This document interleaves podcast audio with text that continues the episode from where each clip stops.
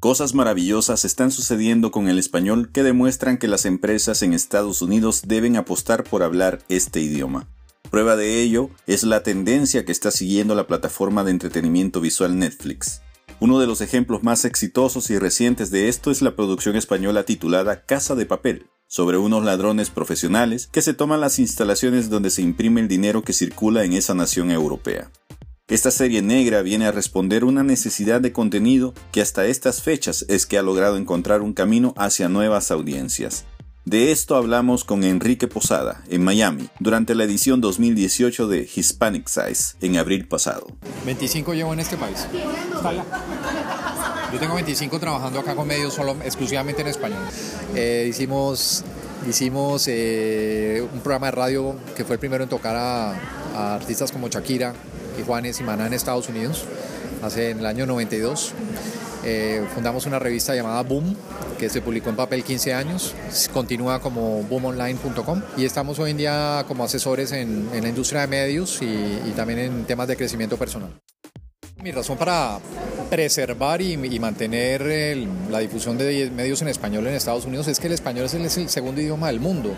A veces nos, sentimos eh, ya avergonzados porque la cultura predominante obviamente es el inglés, es la inglesa, pero olvidamos que hay un, más de un continente que está hablando eh, esta, esta lengua y que también es ganancia, ¿no? O sea, el hecho de estar en Estados Unidos no nos, no nos excluye que, somos parte también de este, de este otro lado del, mundo, ¿no? Y entre más lo mantengamos vivo, pues también Estados Unidos se da cuenta de la importancia de nosotros. Para Posada es importante también elevar el nivel cultural del idioma español porque se está dejando de ganar nuevas audiencias. Está comprobado que es buen negocio tener medios en español, o sea, si no, eh, eh, Telemundo o Univisión pues no estarían haciéndolo en español. Lo que pasa es que volvemos al ejemplo de que el contenido mm, no puede ser muy complejo precisamente porque la gente no está, mm, según ellos, no quiero tampoco aseverar nada, pero según ellos no está preparada para contenidos más, más intelectuales. En todo caso, está comprobado probado que cualquier iniciativa de medios en español funciona en los Estados Unidos. Posada asegura que hay hambre por contenido en español siempre y cuando este sea un contenido de calidad. Cualquier intento de mejorar eh, la difusión del español, que es tan pobre en realidad, porque tú, si tú te vas, no sé, de, medios de Miami y, de algunos sitios que tienen alta densidad demográfica, el español es de muy bajo nivel. Y da pena de verdad, porque eso explica muchas otras cosas. Por ejemplo, en la música, que es donde yo trabajo, el idioma está bastante golpeado y entonces se graba música, artistas graban las canciones con un español muy pobre. Eso repercute en la calidad de, la, las grabaciones, en cómo los muchachos consumen la música en español y nos ha, yo digo, ha degenerado de alguna manera en lo que hoy se escucha como música pop, que es en realidad reggaetón, con muy, pobre, muy pobres mensajes, con un nivel educativo muy inferior. Entonces, si te das cuenta, todo radica en, cuál es el idioma que tú dominas y, el idioma es, es, tu instrumento principal. Cuando tú tienes riqueza de vocabulario, cuando tú tienes un léxico, tú puedes elaborar, tú puedes hacer cosas hermosas, puedes hacer poesía, en cualquier idioma.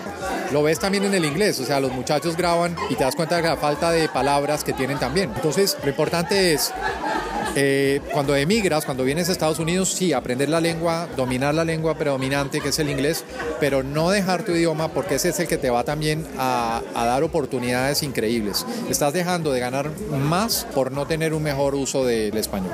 Enrique Posada cree que entre más tengamos vivo el idioma, será más fácil que Estados Unidos se dé cuenta de la importancia que este idioma tiene en este país del norte. Fíjate cómo una cadena como Netflix de, crecimiento indiscutible, pues cada día apuesta más a contenidos en español y contenidos de calidad. Entonces yo diría que la fórmula es contenidos en español pero de mejor calidad para satisfacer una demanda que hay de mejor entretenimiento, porque el que hay, por ejemplo, por estas cadenas que ya mencioné, pues no es de la mejor calidad. Si tenés alguna pregunta relacionada con el mundo editorial, no dudes en dejarme un comentario en este post. Yo tengo el conocimiento y los contactos, solo necesitas darme 5 minutos de tu tiempo. Si querés conocer más secretos sobre el mundo de los multimedia, suscríbete a mi boletín para recibir material extra gratuito y exclusivo. Solo registra tu correo electrónico y te lo haré llegar de inmediato a tu buzón. Bitextuales, tu puente entre culturas. This is an Audio Dice Network podcast.